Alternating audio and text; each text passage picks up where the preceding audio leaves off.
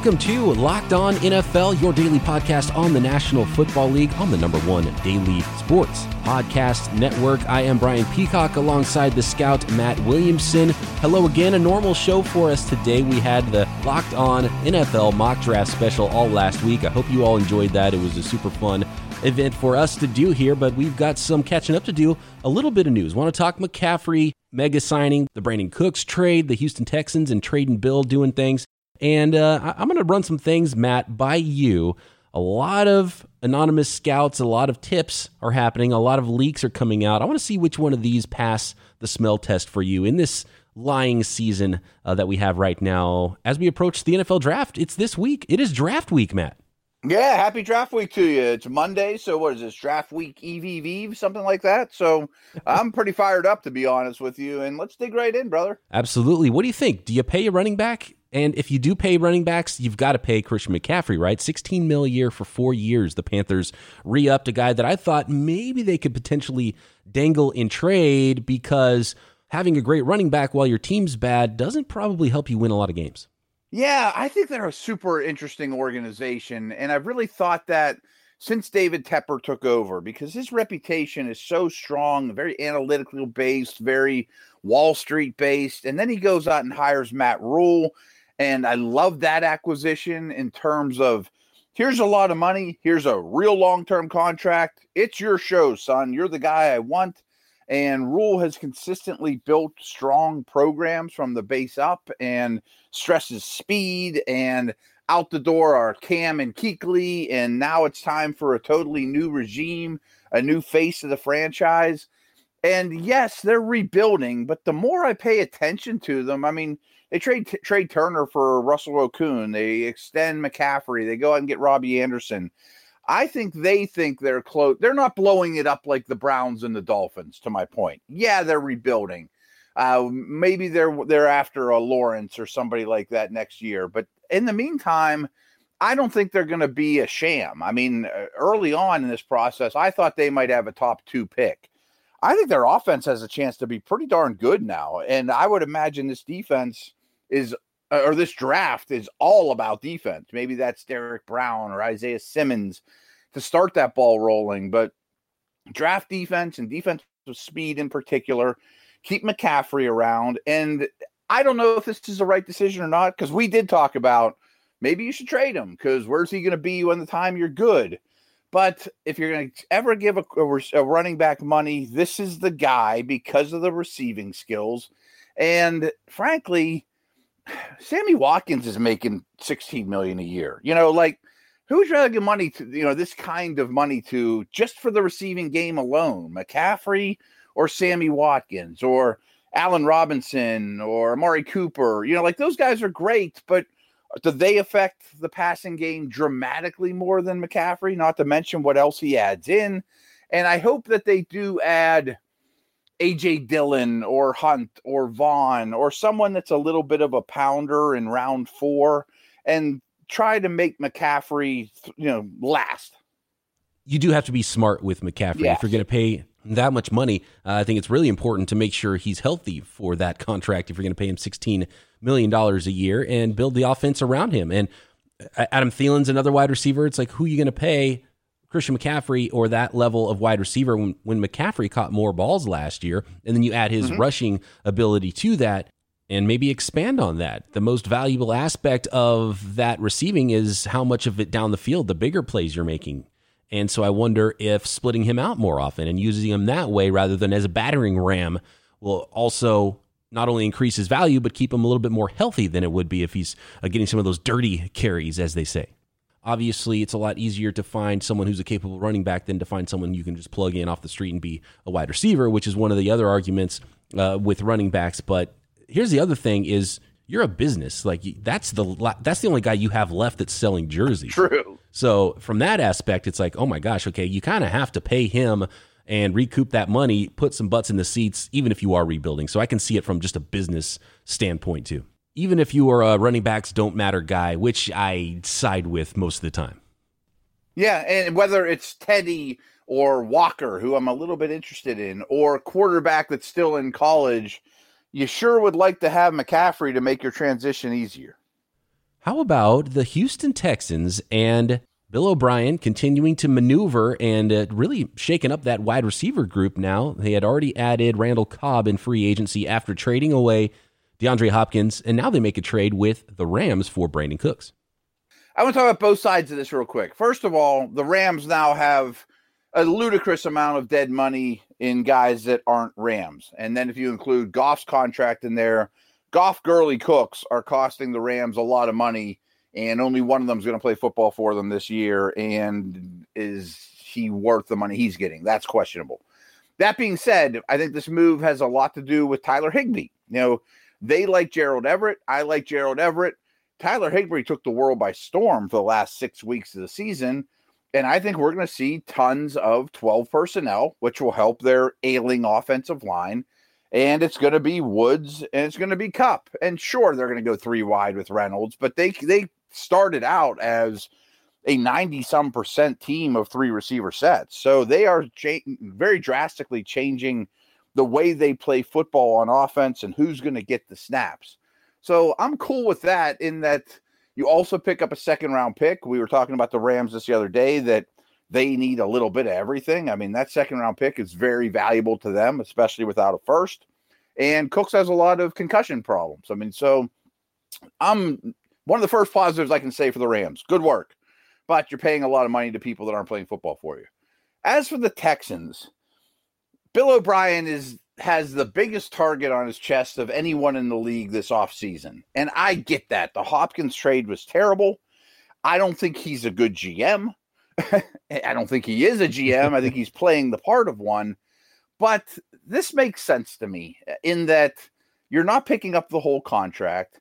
And here's my philosophy on it. And again, this time of year, I kind of pride myself in trying to think as coaches and teams think because it's when they actually tell you the truth.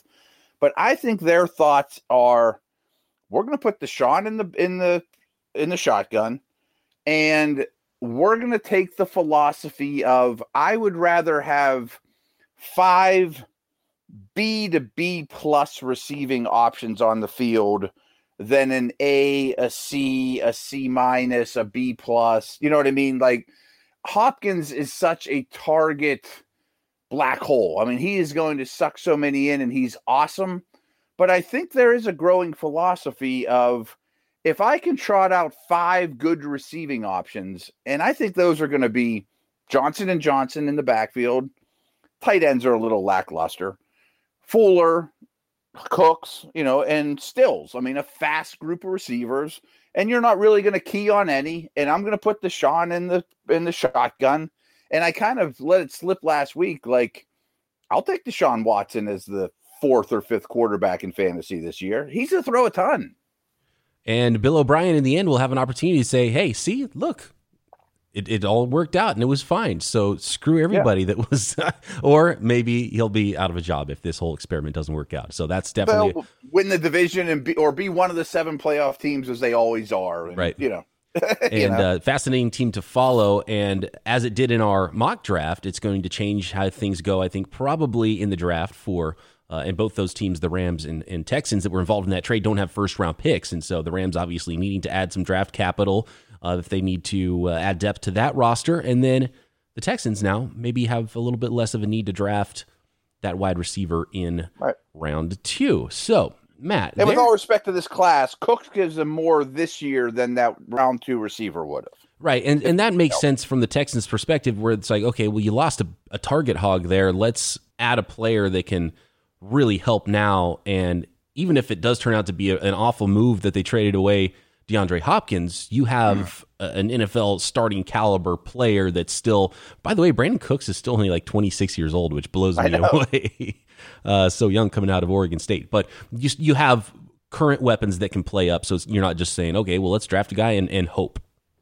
Right, right, right. And again, I think it's more of a let's have a lot of options as opposed to one that everyone's going to key on and make Deshaun the point guard and playmaker and play breaks down and Cooks is, you know, busting free deep downfield. Coming up, I am going to see if some of these lies coming out of front offices, if they actually are lies, we'll see if they pass the smell test from Matt Williamson, and we'll also check in, and we will throughout the week check in with more of Matt's positional rankings. We'll see if we have time. We want to talk offensive tackle rankings coming up.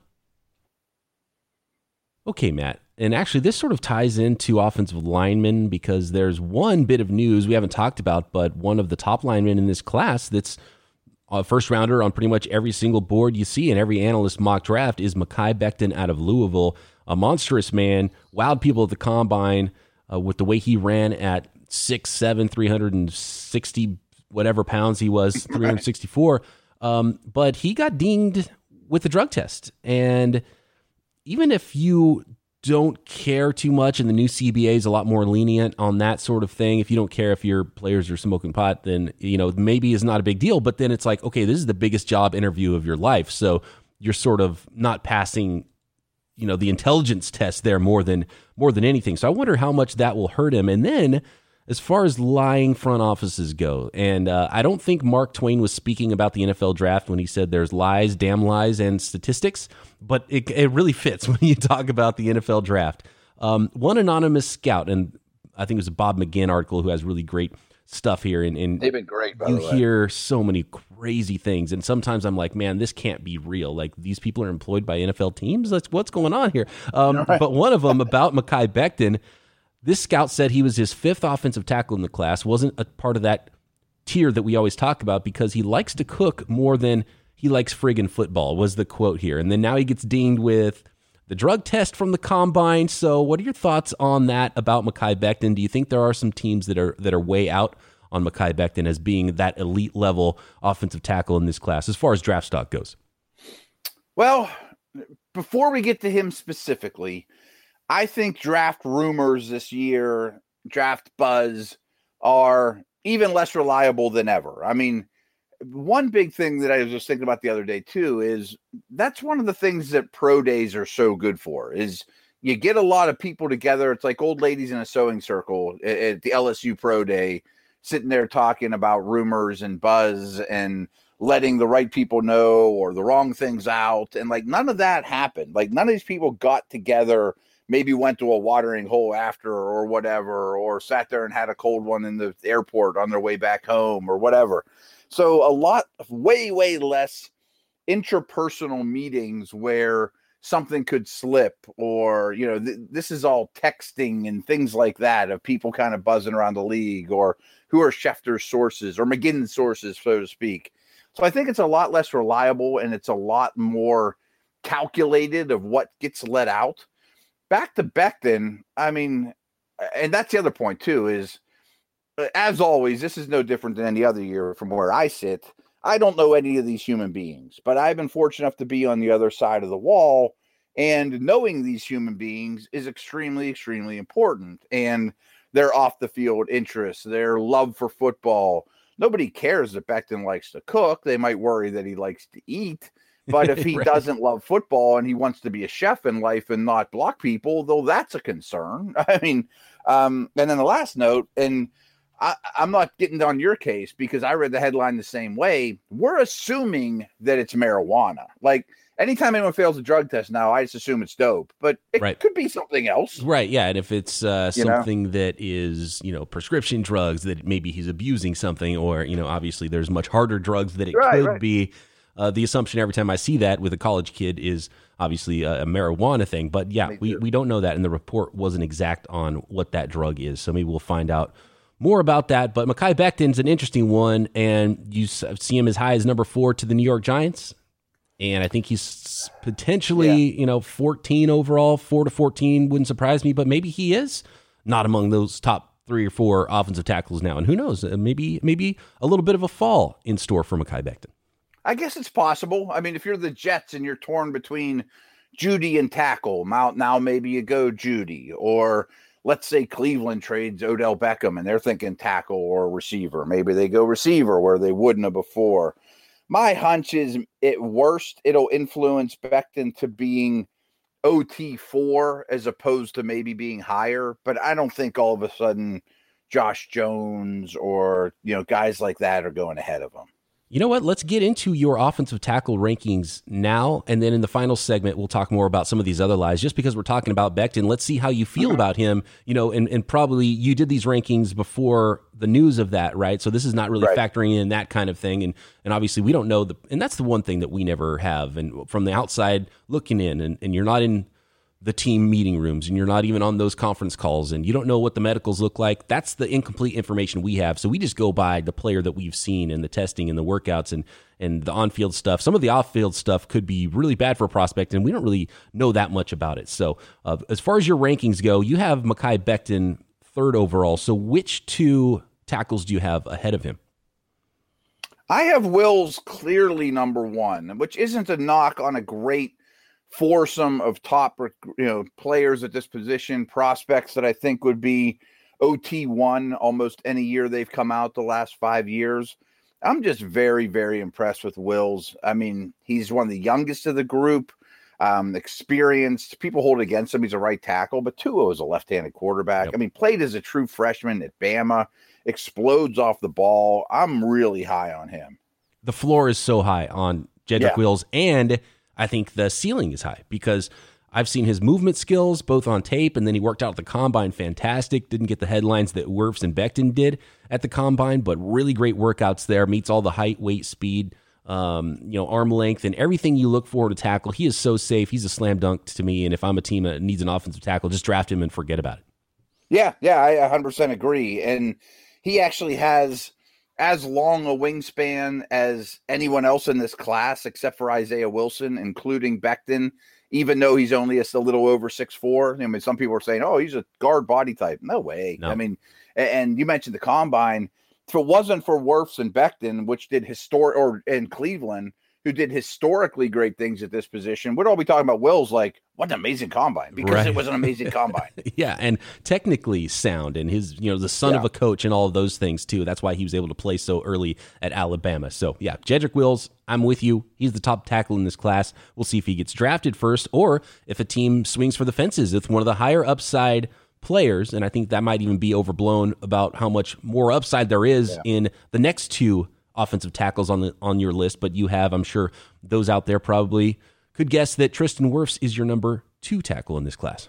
He is, and he's an amazing athlete, but I keep coming back to his athletic background. You know, like you look at a lot of these dudes, Andrew Thomas, Josh Jones. I mean, just tackles in general many of them are six six people that have played a lot of basketball and mirror their opponent as a defensive player on the hardwood you know just a lot of traits obviously overlap to pass pro and playing defense on on basketball and just you know a lot of these guys are long and it, may, it makes a lot of sense that a lot of former basketball players are tackles but Wirfs is a wrestler slash shot put guy and that's much more of a guard mm-hmm. guard type of um, athlete. You know, hand fighters, one on one combat, tight quarters, leverage, power, toughness, um, explosion from those track and field events. And I think that's what he is.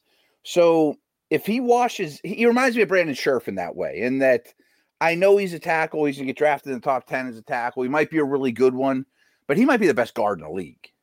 Right. And so there's some bust factor with him because maybe he doesn't play to his workout numbers and then you see his tape and it's a little bit less consistent than someone like Wills and maybe he's not as good of a tackle as you hope when you draft him that uh-huh. high. But you have that parachute of him. Of, he's probably going to be a guaranteed really great guard, even if he does end up there. So both bust factor, but high floor in that not a tackle but maybe a guard. So still, it makes you feel comfortable drafting someone that high with all those uh, physical gifts.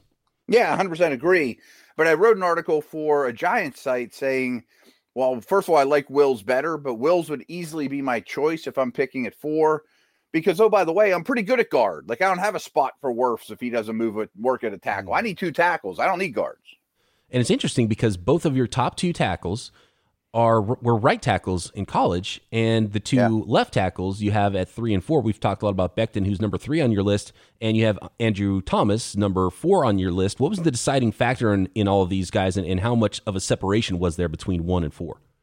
Not a ton. Um, I thought Thomas is very experienced, most years would be the first tackle off the board. Um, has some aggression to him. He, he isn't far from being off the top of the list. I don't know that his ceiling's as high as the other three.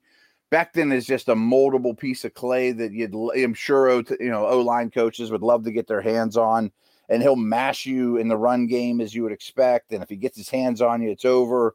But there's t- he needs the most work and protection of all these guys. I mean, he's a little too aggressive. He can he can get leaning in one direction, and that big body just you know, keeps going in that direction. Yeah, that I'm glad you said that. That's one of the things I did notice on Thomas was just a little bit of a lean and uh, gets over his skis sometimes when he's on the move, but he's athletic enough to get out on the move just to play a little bit more under control. But I mean, played in the SEC, starter for three years. He played on the right side, played a lot on the left side. So you got to be feel really comfortable if you're picking even at you know even at four in some years, but you know, all the way back into the middle of the first round, if he's still there, it's an easy choice for say the Buccaneers, which is why he always gets mocked at 14 overall to the Bucks. He's like, okay, he's a right tackle, he's a left tackle, whatever, plug him in and and let's go. It gets a lot interesting, a lot more interesting on your offensive line rankings. Uh, we'll get to the rest of these here, and there's a couple of interior offensive linemen in your top ten mixed in with those offensive tackles. We'll get to those players next. Okay, Matt, who's your uh, your fifth tackle after that first group of four offensive tackles that everyone unanimously in some order likes as their top four? Who's your fifth tackle, and then who's your top interior offensive lineman? Josh Jones is easily number five for me. And I think the best way to describe him is Pro Football Focus loves him because they grade everything snap after snap after snap. He just has very, very few poor snaps. I mean, he wins time and time again. It's not the SEC. I understand that, but just productive on a snap by snap basis and is not short on traits at all. Um, Cesar, Cesar Ruiz is my clearly my number one interior player he looks like I always hate saying these things because anyone could get hurt or bust, but he looks like a 10 year starting center. You know, I mean, he he's really good at everything. Not an elite athlete, but he plays hard. I mean, he's a good athlete. He, he's experienced. He could play guard if you need him. I mean, I think he'll be a top 10 type of center in the league. Yep. And those are my first round sort of i mean I, you can't say lock when it comes to the nfl draft but a lot of people have acted yeah. surprised like oh maybe cesar ruiz will get into the first round i mean he's a slam dunk first rounder to me at the end of the first round a lot of those teams could use an interior offensive lineman uh, i think it's really easy you plug him in and he'll play for a long time for your football team whether it's guard or center or starts out at guard and ends up being a center depending on what the team needs that drafts him. Josh Jones, I love him as the fifth offensive tackle off the board as well. And then things get very interesting. The rest of your list, I'm going to read it off in order and you give me your thoughts on these guys and why you have them there. Uh, Austin Jackson, you have at seven, just ahead of Ezra Cleveland at eight. The only other interior offensive lineman in your top 10 is LSU center Lloyd Cushenberry, and then the other Georgia tackle, Isaiah Wilson, at 10. Yeah. And Prince Tega and Lucas Niang and Matt Peart. I mean, there's some other good ones, Saahdiq Charles, that did not make this list. Um, I went with Jackson over Cleveland. I know the Cleveland's an elite athlete, but you look at Jackson's athleticism, it's not much different. He's a very young player. I mean, he had his hip drilled into not that long ago to give marrow to his sister, and he's still played through that and recovered. I think he's got a chance to be a better all around high ceiling guy than Cleveland, who is a zone, you know, uh, O'Neill for the Vikes type of guy. Good, you know, former tight end type of guy. Good athlete for sure, but doesn't play super powerful. I know he did well on the bench, but um, still some upside there and, and light on his feet and a lot to work with. I look at Cushenberry as a plug and play, longer arms for centers than most guys find. Um, probably not super high upside, but will help a team immediately and should stay a foundation of any line.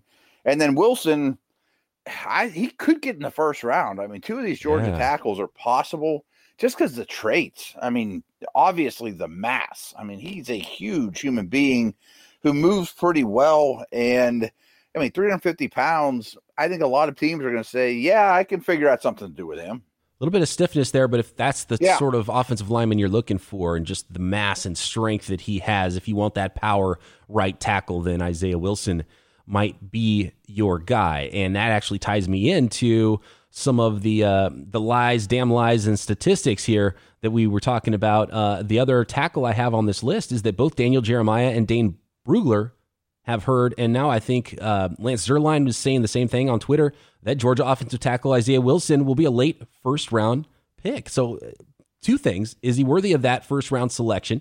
And how many offensive linemen are going to go? Maybe a lot of big people sneak into the end of round one that aren't getting mocked there right now. Yeah, that's a good point. I mean, I just named 10 people, and he was number 10. I don't think Cushenberry is going to be a first round pick, but I think all the others have a shot at least. Does that mean we'll get eight? I mean, if you're putting over under on offensive linemen, if it was seven and a half, I think I'd go over. How about this one? This is from Ian Rapoport. He says the Browns want to move down and draft an offensive tackle like Ezra Cleveland late in the first round. Do you move out of the opportunity to draft one of those top four tackles to go down so you can draft Ezra Cleveland? It's funny. I mean, how great would it be if Cleveland drafts Cleveland? But I've heard that one since the combine. I mean, uh, so I actually believe that Cleveland loves Cleveland, but where does that where's it worth your time? You know i mean maybe you like him where let's say he's a late first rounder but you would take him at 22 23 and you know you can pick up a future first in the process or a second or something or a player or who knows.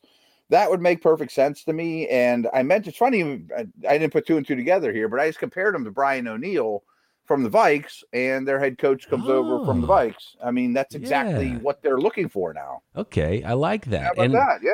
And still a very analytically driven front office to where that's a team yeah. that I think is going to be listening to offers to move down just about every draft if that group stays in the front office. Here's another one to go along with that. And I've seen this multiple places now talking about Denver Broncos moving up. And Michael Lombardi put those two things together, said the Broncos are trying to move up in front of the New York Jets, Las Vegas Raiders, and San Francisco 49ers with the Browns to draft a wide receiver. And then Woody Paige threw it out there with some of his connections in Denver, trying to move up to eight or 10 to draft Jerry Jeudy. See, they got the extra picks. I mean, if you listen to the extravaganza last week, they didn't get their guy and then came back in the first round and got Mims, and that worked out great. But wouldn't you rather get the bird in the hand here and get the the, the receiver of choice, whoever that is? Do you think it's Jeudy? I mean, I could see Ruggs as well. Mm-hmm. Speed is obviously going to be important. They have the resources to do it. Uh, I'm buying that rumor. If you're the Broncos or the Maybe Browns, are you like is this helping you if you're if this is a lie and you're putting it out there is that helping you at all? Are you trying to now say oh hey let's float Jeudy so everyone because everyone's on the tail of Ruggs and knows we like Ruggs. Let's float Jeudy's name out there instead just to at least throw people off our tail even though everyone knows that we're trying to move up because we're calling a bunch of teams. Like why does a team lie is another aspect of this to sort of see if it passes that lie detector. Yeah and a lot of them this time of year start to end up being I know that you know that I know that you know that I, you know, like, and in, in the end, it's like, what's the difference? I'm still going to take my favorite guy, you know, that I, I don't know how much you can manipulate the other 31 teams through rumors and by telling Mel and Todd and DJ and all those guys. I, I mean, I have mixed feelings on that whole process and how much of it do I really believe and how much of it are, people like ourselves even to think, well, this is a good idea. They should try this, but they have no intentions of doing it, you know. So uh, moving up makes sense for me though for Denver. Get your choice of receivers, they'd be pretty happy with that.